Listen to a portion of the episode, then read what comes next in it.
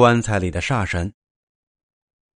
书接前文，爷爷静静的等了一会儿，见外面没有动静，连忙隔着窗户喊胡三爷。刚才那么大动静，胡三爷在屋里早就醒来了，正准备和那个煞神拼命呢，突然发现煞神只能围着四周打转，进不来，知道是我爷爷在屋子外面做了手脚，于是也就在屋子里按兵不动。现在听到我爷爷的声音，知道事情成功了，忙不迭的开门出来。我爷爷还得意洋洋的指着这符布说：“就在下面。”说着，双手将符布慢慢的准备卷起。正当卷起的时候，突然发现符布下面感觉不对，一点动静也没有。煞神虽然肉眼看不见，但是术家凭感觉可以感觉出来。现在什么动静都没有，赶快拉开符布。地下空空如也，哪有什么煞神？这下轮到我爷爷窘迫了，等了半夜，徒劳无功。说是无功，其实也有收获。观察地上铺的白面，发现了类似鸡脚印的痕迹，看来那个墓里种的是鸡煞，还不算是最厉害的。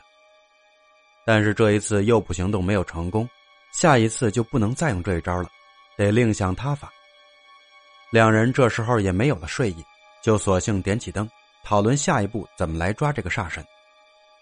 思来想去，终于想到另一个办法。既然前面诱敌深入不行，那就只能请君入瓮了。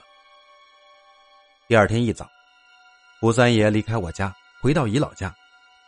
我爷爷下午也离开家，一直到很晚才回来。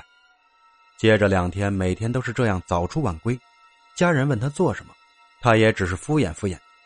不过家人对这个都习以为常了，因为有的时候很多事儿不是不愿意说，是不能说。忙活了两天，到第三天早上，家人被一阵猛烈的拍门声吵醒。打开门一看，原来是姨老家的随从，喘着气说：“胡三爷今天早上突然暴毙身亡了。”胡三爷在上海没有什么朋友，我们家和他也算是知交好友了，所以赶忙叫醒我爷爷，一起去姨老家吊丧去。到了姨老家一看，灵堂已经搭好了，全府上下除了姨老和附近几个主人之外，所有的仆人都换上了孝服，给胡三爷守孝。胡三爷一辈子没娶，也没有后代，死后能有那么多人带孝，也真算是福气了。胡三爷直挺挺的躺在灵堂正中，穿着寿衣一动不动。我们在灵堂里调研一番，也没什么能帮上忙的，于是就准备回家。我爷爷却说：“实在舍不得胡三爷，今晚要在这里好好陪他一晚，明早再回去。”我奶奶想也对，就把我爷爷一个人留下了。过了一晚，我爷爷早上很早就回来了。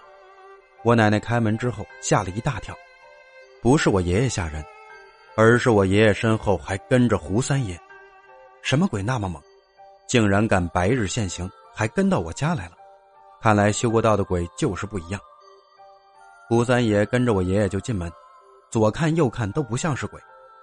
胡三爷看到我奶奶疑惑的神情，哈哈大笑起来。我爷爷看到这样子也笑了起来。后来我爷爷才把缘由告诉我奶奶。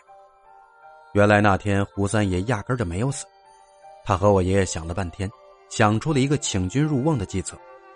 在胡三爷回家的两天里，他们找人打了一副柏木的棺材。柏木这种木头啊。古代常用在陵墓之中，尤其汉代陵墓棺材外面那一层椁，常常都是用柏木制的。原因是古人相信，柏木可以防止外邪入侵，避免尸体诈尸。其实柏木还有一层作用，就是可以镇煞。棺材做好之后，两人又用了半天时间，在棺材内壁上画上了大量的镇煞符文。最后一步就是要胡三爷装死。胡三爷装死是关键，不能有一丝活人的气息，不然煞神感应到活人的气息，绝对不会上当了。这个时候就要靠胡三爷供奉的那个狐仙了。狐仙当天早上就上了胡三爷的身，用阴性的气息将胡三爷身上的阳气全都压制住了，这样就可以以假乱真了。当天晚上，胡三爷继续躺在灵堂中的棺材里，爷爷则躲在了帐幕后。约莫又是半夜时分，原先点着的蜡烛突然摇曳了起来，但是四下里又都没有风。突然，只见胡三爷一下子从棺材里跳了出来，猛地喊了一声：“快来，来了，快出来搭把手！”我爷爷从帐幕后跑了出来，两人合力将棺材盖往棺材上一盖。我爷爷从随身的包里掏出榔头和长钉，话说这长钉也是特制的，上面用朱砂写满了符文，连忙将四个角用长钉钉住。这个时候，只听到棺材里咚咚咚的乱响，这次是抓住无疑了。第二天早上，棺材照样出殡，找了一个乱葬岗，就把他葬下去了。那个煞神就被困在了棺材里。再也逃不出来了。当然，除非哪个不开眼的又把这个棺材给盗了，那这煞神估计就跟上那个倒霉蛋了。奶奶说，胡三爷那天特别高兴，喝了很多酒。我想，死过一次的人对生命肯定更加珍惜吧。胡三爷后来从姨老家搬了出来，听说后来还干了几件轰轰烈烈的大事，最后不知所踪。至于他供奉的那个狐仙。离开上海租界的时候，留在了我们家，说是以后会回来接的。不过这一走就再也没有了音讯。